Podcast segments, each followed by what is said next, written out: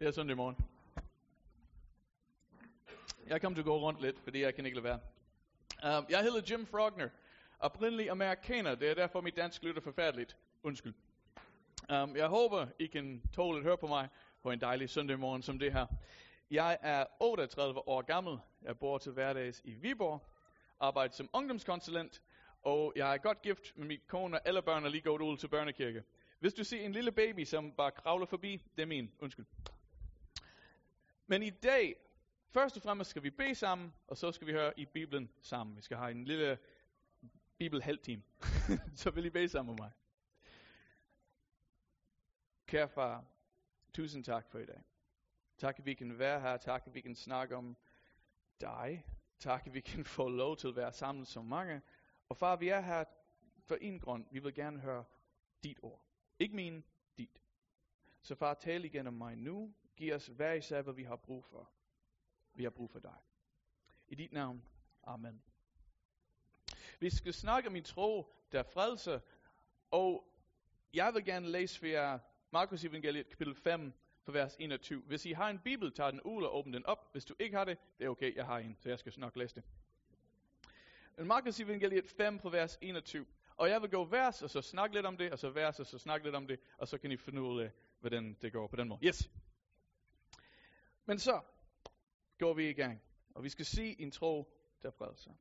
Da Jesus var sejlet tilbage til den anden brede søen, samlede der sig en stor skar om ham, mens han var nede ved søen. Så Jesus er lige kommet tilbage fra den anden side af Galileasøen. På vej over, han er stillet stormen, og lige før han er gået der til den anden side af søen, han har helbredt en masse mennesker. Så alle, som er i Capernaum, eller på den ene side af Genesaretsøen, eller Galileasøen, er super, super spændt til at høre om ham. Hvad vil han sige den her gang? Hvad vil han gøre den her gang? Vi har set ham helbrede mennesker. Vi har set ham gå ind i synagogen og sige, jeg er sabbats herre. Og alle sammen bare, wow, hvem er den her unge, sej, anderledes mand? Og så alle disciplerne har lige set ham støde stormen. Det har ingen anelse af, hvad der foregår. Det er spændt, og har bare, ja, helt, helt spændt. Så han er på vej tilbage fra søen. Han er gået til den anden side, fordi jeg tænkte, okay, jeg skal bare derover, jeg skal slappe af lidt, jeg skal stille en storm, jeg skal udlægge en hel masse gris, og så kommer jeg tilbage. Og så når han kom tilbage, så er der en masse mennesker, som kom omkring ham. Så kom der en af synagogens forstander. Han hed Jerus, og da han så Jesus, faldt han ned for hans fødder. Okay, vel er en synagogeforstander. Hvis I er i Jesu tid, så er der templet i Jerusalem, den er super sej, og det er der, man skal hen. Men hvis man kan ikke gå til templet hver eneste lørdag, ikke søndag, hver eneste lørdag, hvad skal man så? Man tager i synagogen, ligesom vi tager i kirke nu. Og så i synagogen, det skulle være en, som har styr på det hele. Lidt, lidt ligesom kirketjener, men på en højere niveau. Så det vil sige, det skal være en, som er sikker på, at alt det foregår i synagogen, det er nøjagtigt det samme, som det foregår ind i templet. Det skal være efter loven, og loven er den første fem bøger i Bibelen.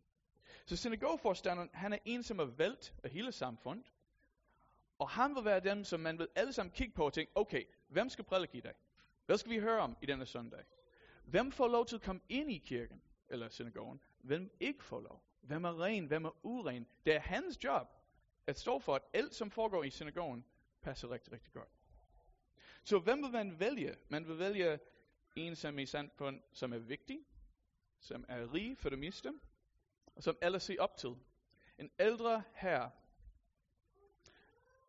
Og når man er synagogeforstanderen, så er man utrolig vigtig i samfundet.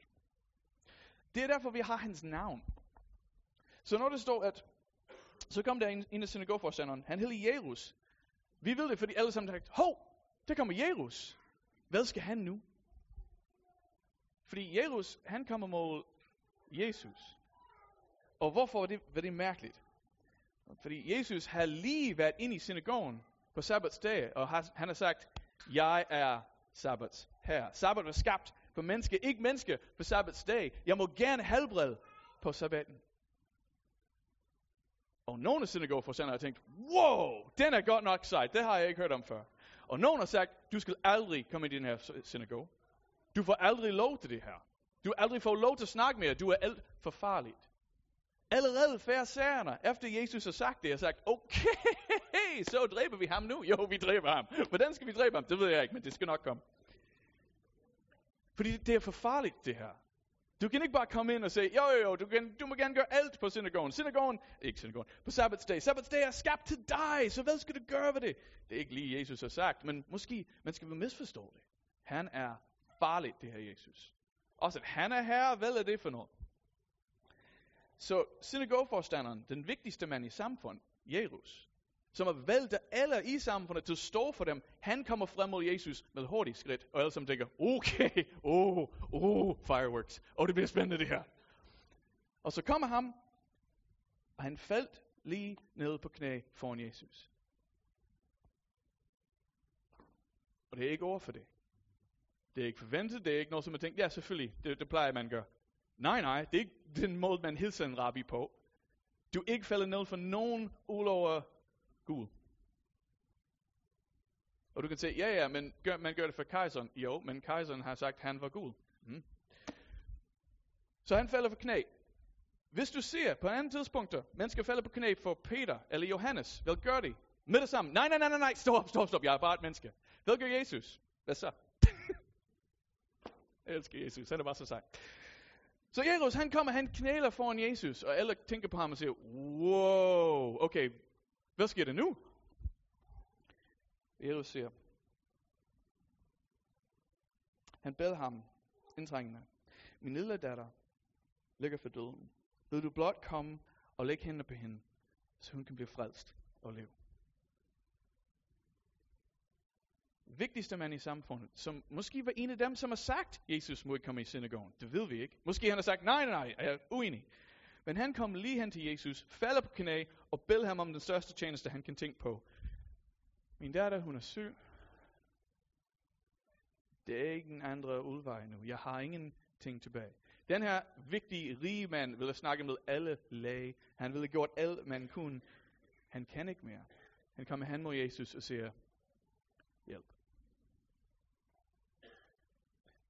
Og Jesus kunne have gjort en masse forskellige ting her. Han kunne nemt have sagt, Nå, du kom til mig nu, som din sidste udvej. Hvorfor har du ikke spurgt mig før en uge siden?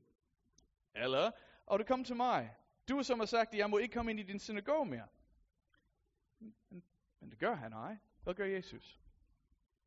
Så gik Jesus med ham. Med det samme. Han har ikke sagt, Nå, okay, hvis du bare hils en gang til. Eller et andet. Say please. Nej.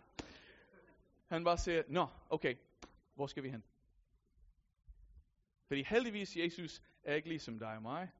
Måske ikke jeg, undskyld. Ligesom mig. Så jeg, okay, hvor skal vi hen? Og en stor skar fulgte efter ham og trængte omkring ham. Ja, selvfølgelig gør det det, fordi det ikke har Netflix, det ikke har Game of Thrones. Det er det bedste ting, det var nogensinde se i dag. Det er klart den bedste. Så vi er kommet hen til Jesus, vi vil gerne se måske en mirakel, måske noget helbredelse, og så nu er den vigtigste mand i samfundet lige foran os, og vi får lov til at komme hjem til ham, og så Jesus skal prøve at helbrede hendes datter. Åh, oh, det bliver så sejt, det var den bedste lørdag, skal vi ikke med? Så alle sammen er omkring ham, og så går de sammen. Og der er masser af mennesker omkring Jesus, og vi er godt i gang i den her fremragende historie, og så lige pludselig, puff, pause Markus, som har skrevet den her evangeliet, og fortælle en helt anden historie. Og man vil tænke med det samme, wow, um, vi, vi er på vej til at se, hvis Jesus kan helbrede det syge, eller oprejse det døde. Hvorfor i alverden skal vi have en anden historie? Det skal vi kigge efter. Fordi åbenbart det var vigtigt nok. Men der var en kvinde, som i 12 år havde let af blødninger. Mm, yay! Det er derfor, jeg kommer i kirken hver søndag. Jeg vil gerne høre en prædiker om menstruation. Det er bare, mm, det var det. Men det er det, vi snakker om. Og jeg, jeg vil se som en, en, en psykolog og lidt teolog, jeg kender rigtig, rigtig mange ting, men menstruation er ikke en af dem. det er ikke noget, jeg har godt grundig forståelse for. Men, hvorfor er det så vigtigt, at vi hører om den her kvinde, som i 12 år har lidt af blødninger? og som har døjet meget om mange lag, og brugt alt, hun ejer, uden at det hjælper, men tværtimod, hun har fået det værre. Okay, hvad er problemet her? Problemet er, i de sidste 12 år, hun har haft menstruation, som aldrig har stoppet. Er det træls? Jo, det er forfærdeligt. Det, åh, oh, det jeg gætter på, det er forfærdeligt. Men det er, men det er endnu værre, end vi tænker. Det er endnu værre, end jeg har tænkt, når jeg først har læst det. Fordi, vel gør det vel at få menstruation på Jesu tid. Det gør det, at man er uren. Okay, det plejer at være, at man har menstruation, man er uren i syv dage, så går man i bad, så kommer man til kirke den næste lørdag, eller synagogen næste lørdag, og man er ren igen, og det er fint. Det er en del af samfundet, man vil det bare. Problemet er, at hvis man er uren, og hvis man har blødning, som aldrig stopper, så er man uren hele tiden. I 12 år. Okay, hvad betyder det? Det betyder, at hun må ikke komme ind i synagogen for 12 år. Det betyder, at hun må ikke røre en anden menneske officielt i 12 år. Fordi hvis hun rører nogen, så er de uren. Hvad skal de gøre, hvis det bliver uren? Det skal gå hjem, det skal gå i bad, og det er okay, det er ikke noget super stort, men det er, det er træls. Hun må ikke være sammen med alle sine venner, bortset fra hvis det er alle sammen klar over, okay, nu bliver jeg uren.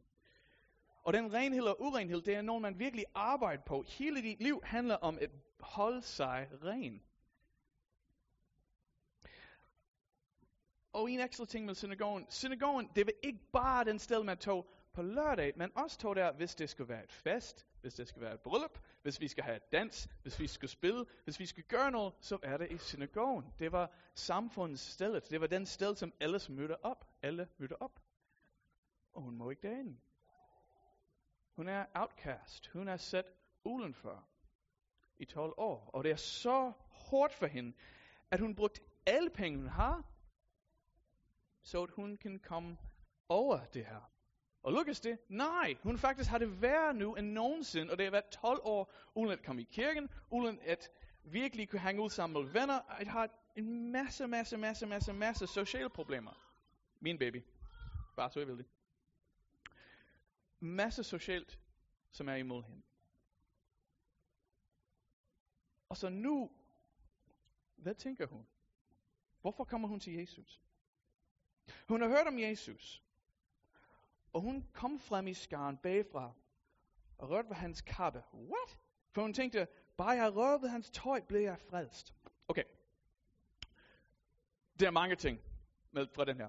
Den første er, hvis hun rører folk, og så det bliver uren, må hun være blandt sammen alle de her store folkeskar? Nej, det må han overhovedet ikke. Det må hun overhovedet ikke. Hun skulle fortælle mennesker, at hun er uren gør hun da ej. Det vil sige, at hver eneste menneske, hun går igennem, og vi har sagt, det er trængt. Der er rigtig, rigtig mange mennesker omkring Jesus. Hver eneste menneske, hun rører ved, er uren nu. Og de ikke vil det. Det vil sige, at det skulle faktisk gå og give en guilt offering. Hjælp. Tak, tak, du er, du er bare så god. Du skal give en sonoffer. En sonoffer er en offer, som du giver, hvis du har syndet, men du ikke vidste det. Og du ved det ikke.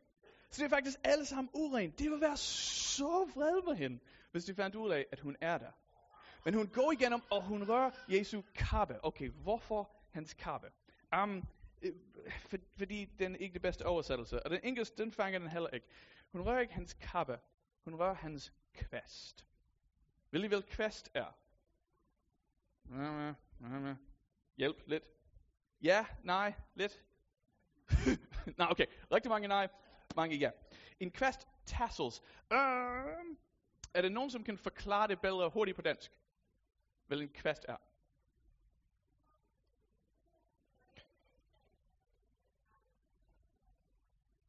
Jo. Ja, den der. Lige. Yep, yep. Du er bare så sej. Tak skal du have. Vi har planlagt det i forvejen. Kan du ikke mærke det? Det her, den er en kvast. Ja? På, Skal du have den tilbage, eller må jeg holde den? Tak. Så hvis jeg er en jysk mand, ligesom Jesus, jeg vil have en kappe på. Det er ikke helt en kappe. Jeg vil tage noget, det er faktisk perfekt. Jeg vil tage noget som den her. Men jeg vil have en hold lige her. Og så jeg vil sætte den over mit hoved. Og det vil hænge ned, og jeg vil have de her ting, som er kvast, som hænger ned. Det vil være på hjørnene. Så 1, 2, 3, 4. Hvorfor har jeg dem? Fordi i 4. Mosebog, Gud siger, at alle jyller, jyldiske mennesker have dem på deres tøj. Hvorfor? For at vise, at jeg er en, der tror på Gud. Jeg kan kigge ned på min tøj og tænke, hov, det er rigtigt. Gud er min Gud. Og alle som ser mig med det samme kan se min tøj og tænke, hov, han er en af Guds folk. Og det er faktisk ret sej. Så hvorfor vil hun røre ved hans kvast? Fordi det er en vild mærkelig ting at gøre. Fordi hun kender sin Bibel. I Malakis bog, kapitel 3, vers 20, der står sådan her. Men for jer, der frygter mit navn, skal retfærdighedens sol stråle frem. Retfærdighedens sol er Messias. Og under hans vinger er der helbredelse. Under hans vinger er der helbredelse. Vel i alverden betyder det. Hvorfor? Det giver ingen mening. Fordi vinger på hebraisk og kvast på hebraisk er den samme ord. Og rabbierne har sagt, at når Messias kommer, hvis han er den rigtige Messias, hvis du bare rører ved hans kvast, så får du helbredelse. Fordi helbredelse kommer på hans kvast, på hans vinger. Den her kvinde, hun tænker, Jesus, jeg har hørt om ham, han er Messias. Hvis han er Messias, hvis, hvis det er sandt, og jeg bare rører ved hans kvast, så bliver jeg helbredt. Så hvis han er Messias, hvis han er den kommende Kristus, og jeg rører ved hans kvast, så bliver jeg helbredt. Så hun går igennem hele skaren. Hun er fuldstændig ligeglad med hver eneste, hun går igennem. Hun tænker ikke over det. Hun bare tænker, bare hvis jeg kan røre ved ham. Bare jeg rører ved hans kvast, bliver jeg frelst. Og straks udtørres kilden til hendes blødning. Og hun mærker i sin krop, at hun bliver helbredt for sin lidelse. Hvis Jesus er Messias, bliver jeg helbredt. Hun tog fat i ham, og så mærkede med det samme, jeg bliver helbredt. Og så nu har hun en helt ny problem, som hun overhovedet ikke tænkte over. Hvad gør jeg nu? For det, hvis jeg siger til Jesus, hey, ah, jeg er blevet helbredt, tusind tak, fordi jeg har blødning i 12 år, og jeg har lige rørt ved dig, så vil alle omkring hende sige, undskyld, hvad? du har lige rørt ved mig. Er jeg uren eller ren? Jeg, jeg er bare vred, det er bare det, jeg ved. Så hvad skal hun gøre? Jesus mærkede straks på sig selv, den kraft, der udgik fra ham. Det er faktisk sejt. Og han vendte sig midt i skaren og sagde, hey, hvem rørte på min tøj? Og selvfølgelig, du ved, at hvis det er en mulighed for en disciple, der tager tingene den forkerte vej, så tager det den forkerte vej. Så hans disciple sagde til ham, Hov, du ser selv, hvor mange mennesker omtrænger som kring dig. Hvordan i verden kan du spørge, hvem har rørt mig? Som Jesus er en diva, eller et andet. Hov, hvem rørt ved mit tøj? Helt ærligt, bare slap af. Nej, selvfølgelig ikke. Og det var sikkert Peter. Hey Jesus, hvad snakker du om? Der er mange mennesker omkring. Jeg elsker Peter. Men han så sig omkring Jesus. Han så sig omkring for at se, hvem har gjort det. Og kvinden kom frem, skælvende og skræk. Skræk? For hun vidste, hvad, hun, hvad var sket af hende. Hun faldt ned for ham på knæ igen, og fortalte ham hele sandheden. Hvorfor er hun så bange? Og nu vi ved, hvorfor hun er så bange. Jeg har aldrig været forvirret over det, fordi Jesus har lige helbredt hende. Hvorfor vil hun blive så, så bange? Hun er bange, fordi hun vil, hun må ikke være her. Hun kommer foran Jesus, og hun er så bange, og hun tænker, okay, hvad vil han gøre? Han kan råbe mig, fordi jeg skulle ikke være her, og han har helbredt mig, det er fremragende, men måske han er, er sur på mig, og måske, jeg ved ikke, hvad han vil gøre. Men hun kommer frem og knæler sig foran Jesus. Og Jesus siger til hende, datter, din tro har frelst dig. Gå bort med fred og vær helbredt for din lidelse.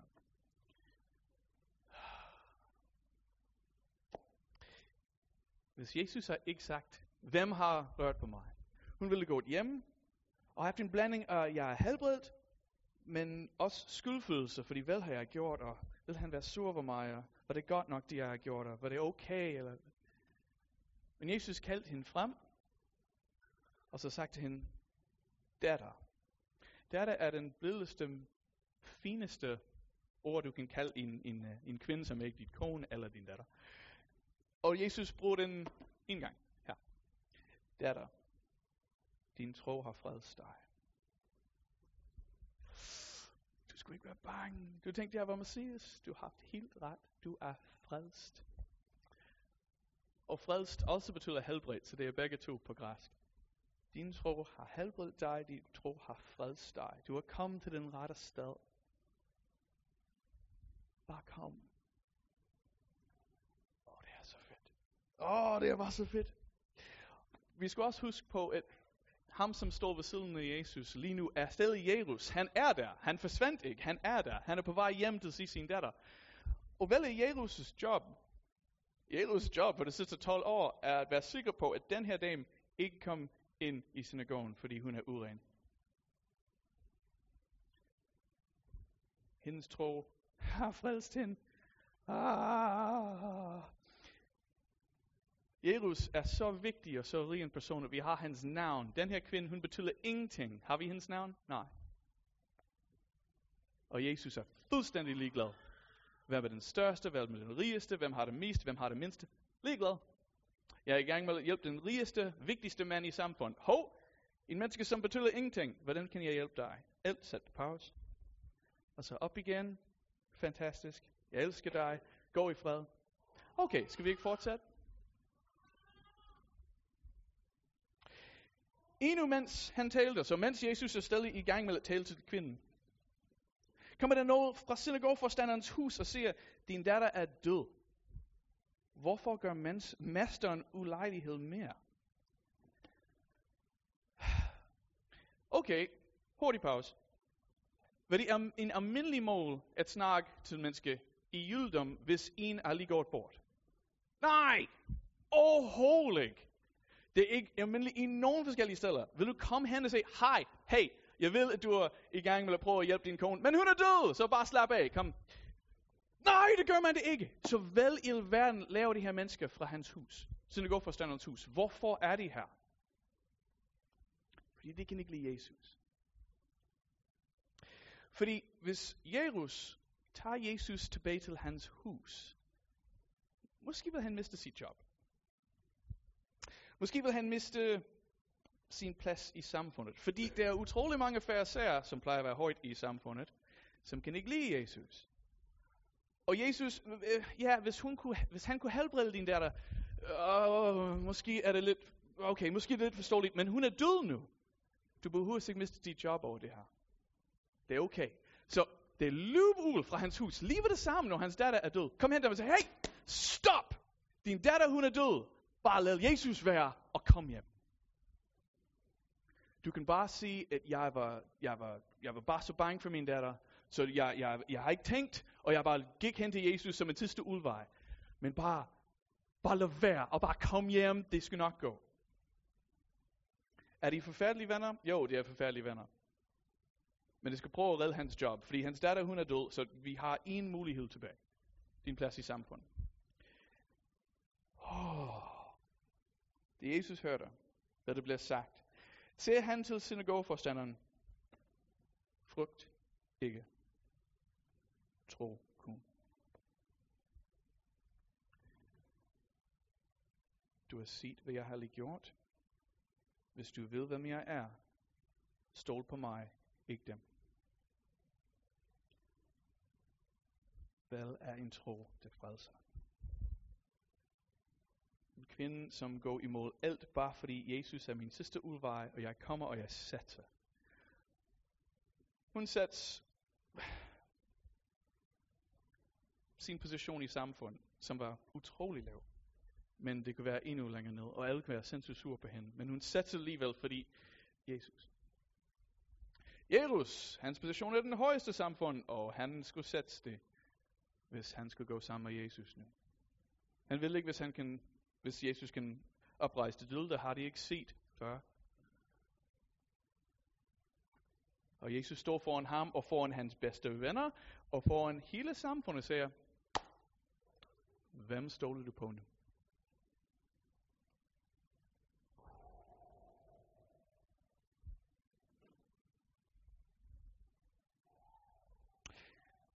Og vi ikke har Jesus svar. Han siger ikke noget.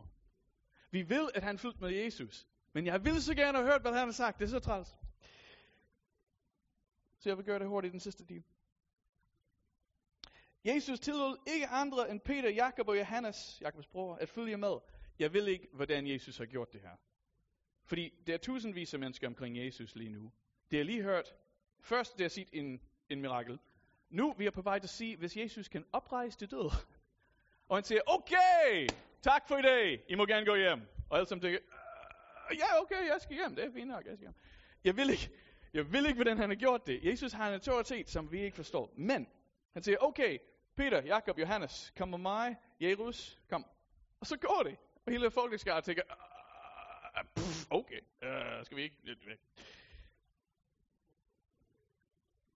Og så kom de til synagogeforstanderens hus, og han så en larmende hob, en larmende hob, som, som både græd og jamrede mig. Jo, det gør det. Uh, bare lige hurtigt. Det vil være cirka uh, op til 10 fløjtspillere, og mindst to, men også måske 10 grælekvinden. Deres job er til at sætte stemning. Hvis vi vil gerne høre mere om det, så snakker jeg om det senere. Og han kom ind og sagde til dem, hvorfor larmer I? Hvorfor græder I? Barnet er ikke død. Hun sover bare. Og det grinede af ham. Det var deres opgave. De grale kvinder, hele deres job, det var en fuldtidsjob, at komme til forskellige hus og sætte stemning, hjælpe mennesker græde sammen. Det var faktisk rigtig, rigtig flot. Men det har set døde mennesker. Det siger døde mennesker hver dag. Jesus, jeg ved, hvad en død menneske er, og hvad den ikke er. Fløjte spiller det samme. Man spiller fløjt kun, når en er gået bort. Jeg ved, hvordan en død menneske ser ud. Og så Jesus siger, hey, hun er ikke død, hun sover bare. Og det griner ham. Du ved ingenting. Du er en 30-årig rabbi. Hvad snakker du om, lille knægt? Fint, hun sover for evighed. Og så, og så går de ud. Han jagte dem alle sammen ud, tog barnets far og mor, og sin ledsager med, og gik ind, hvor barnet lå. Og så tog han barnets hånd og sagde, Talitha, kum. Han skiftede fra græsk, som er hverdagssprogen, hebraisk, som er synagogsprogen. Han skifter over til amharisk, som er arabisk, arabisk som er hverdagssprog, som den her lille barn vil forstå. Og han siger, Talitha, hun, Lille pige, stå nu op. Og straks så pigen op og gik omkring. Og hun var 12 år gammel. Og det blev fuldstændig ud af sig selv. Ja, det kan jeg godt forstå. Det har ingen anelse af, hvad de skal gøre. Det har ingen forståelse for, hvad der har lige sket. Og Jesus gør det sindssygt praktisk, og jeg elsker det her, fordi han, det er en kæmpe stor mirakel. Man kan ikke forstå det, man har aldrig tænkt, det kunne ske. Og nu lever pigen igen. Hun står op, hun går rundt, og familien er bare af sig selv, hvor det går rundt, og Jesus siger, Jesus befalede dem strengt, at ingen må sige noget, og give hende noget at spise. Hvad skal vi gøre? Du har en datter, som er sulten. Nå. No. Ja, yeah, okay, fint nok. Ind i køkkenet, jeg skal lave noget mad. Og hvad, hvad, hvad skal jeg gøre? Du, synagogeforstanderen, skal ikke se noget.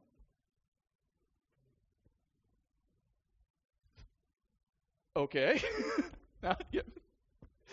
Jeg, jeg kan forstå, hvorfor han har sagt det, fordi hvis man går ud og siger, hey, han har oprejst det død, han har oprejst det død, og hvis det kommer fra en synagogeforstander, så er Jesus Messias. Og så betyder det en masse ting, som Jesus er overhovedet ikke interesseret om. Okay? Det er en helt anden billede af Messias, end det har, end det Jesus skal prøve at forklare. Så jeg kan godt forstå, at han siger, hey, hey, ikke snak om det her. Men jeg kan også ikke forstå, hvordan de har ikke snakket om det. Fordi tusindvis af mennesker har lige hørt en komme og sige, din datter er død. Og så den næste gang Jesus kom ind i templet, og datteren sidder der, så siger hey! undskyld, undskyld. Er du ikke død? Uh, nej, jeg så bare. Nå, okay, fint nok. jeg var bare virkelig sulten, og så faldt jeg over. Altså. Hvad er en tro, der frelser? En tro, der frelser, er en tro, som satser på Jesus. Og nogle gange, det virker ikke som om, vi skal sætte meget. Og nogle gange, det føles som om, vi skal sætte vores helt liv. Og det er den tro, der frelser. den frelser det, fordi det er en tro på den rigtige sted. Det er Jesus, der frelser. Og det er vores opgave at stole på ham. Vil du bede sammen med mig? Kære far, tusind, tusind, tusind tak, at du elsker os og redder os og frelser os. Tak, at vi kan komme hen til dig, selvom vi ikke helt sikkert, hvis vi kender dig. Selvom måske vi forstår dig på en helt forkert måde, vi kan stadig komme, og du vil stadig acceptere os. Far, hjælp os stole på dig. Hjælp os sætte på dig. Hjælp os leve vores liv efter dit ord, selvom vi kan ikke se dig. Hjælp os liv dit liv efter dine befalinger, selvom vi kan ikke altid forstå dem nogle gange.